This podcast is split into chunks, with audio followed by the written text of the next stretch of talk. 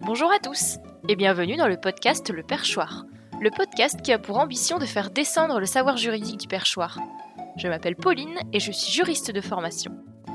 Je vous retrouve aujourd'hui pour un épisode consacré à une notion qui est très importante en France, le droit de propriété. Comment il se compose Est-ce qu'il y a plusieurs manières d'exercer son droit de propriété? C'est parti La première chose qu'il faut savoir concernant le droit de propriété, c'est que ce droit est très important pour nous en France. En effet, il a valeur constitutionnelle et il y a un article tout à fait dédié à cette notion dans la Déclaration des droits de l'homme et du citoyen de 1789, qui est, euh, je le rappelle, dans le bloc de constitutionnalité. Si jamais vous vous souvenez plus euh, de ce qu'est ce bloc, je vous invite à écouter l'épisode premier.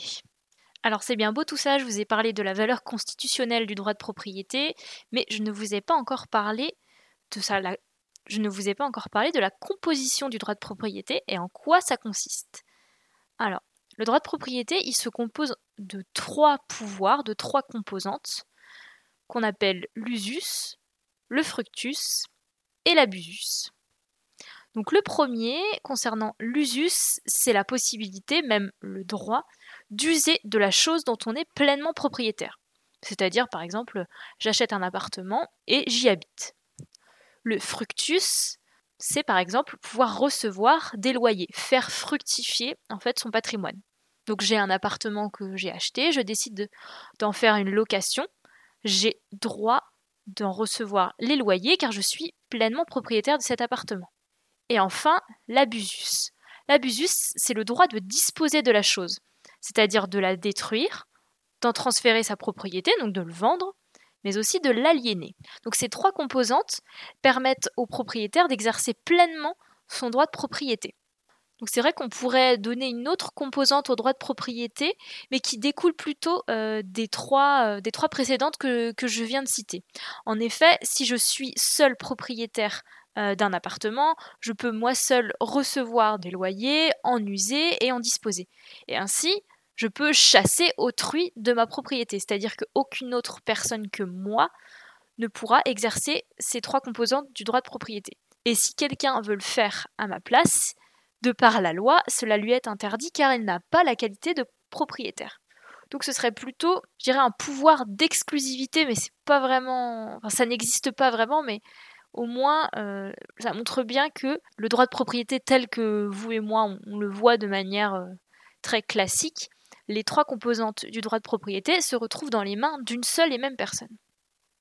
Mais ce serait bien trop simple s'il n'y avait qu'une seule manière d'exercer son droit de propriété.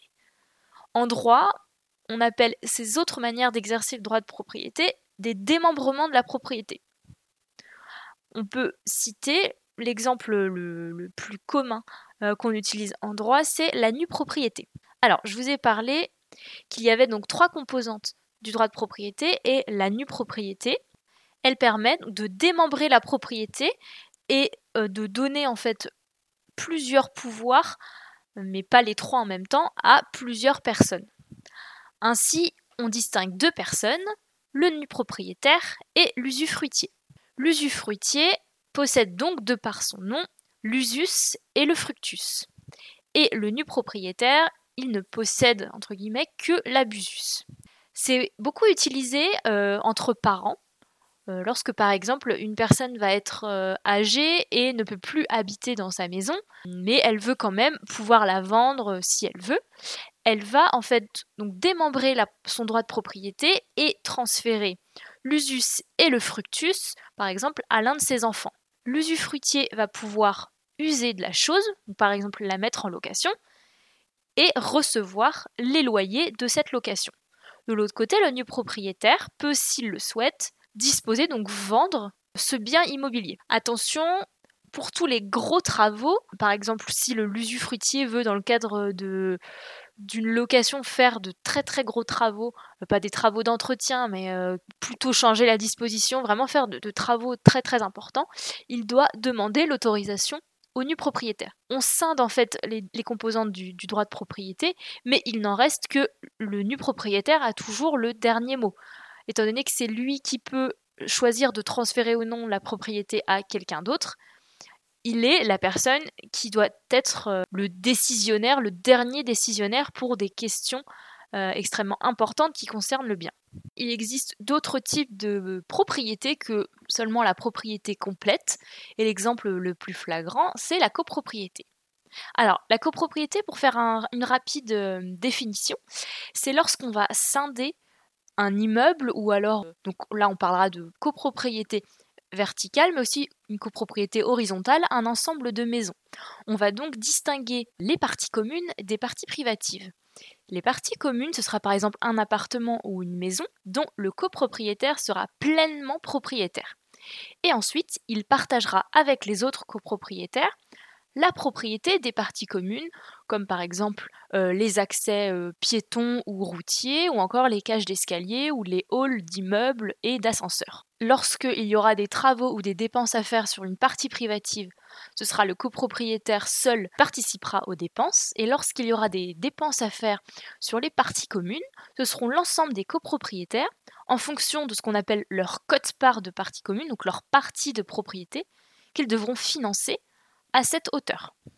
Donc, dans, ce cas euh, de la copropriété, chaque copropriétaire est pleinement propriétaire, a les trois attributs de la propriété pour ses parties communes et pour ses parties privatives, mais ici c'est plutôt un partage de la propriété en fonction d'espaces bien définis dans les documents de la copropriété.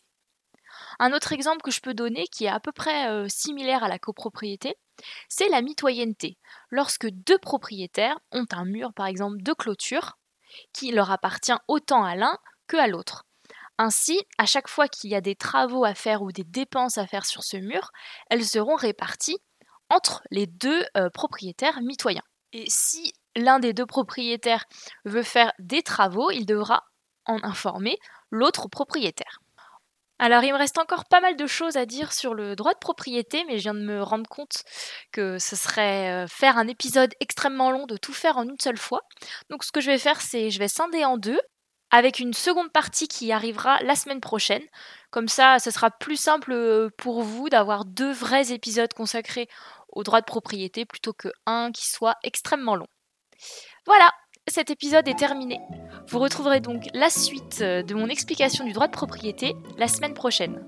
N'oubliez pas de noter ce podcast sur vos applis de podcast préférés pour m'encourager à continuer. Merci et à bientôt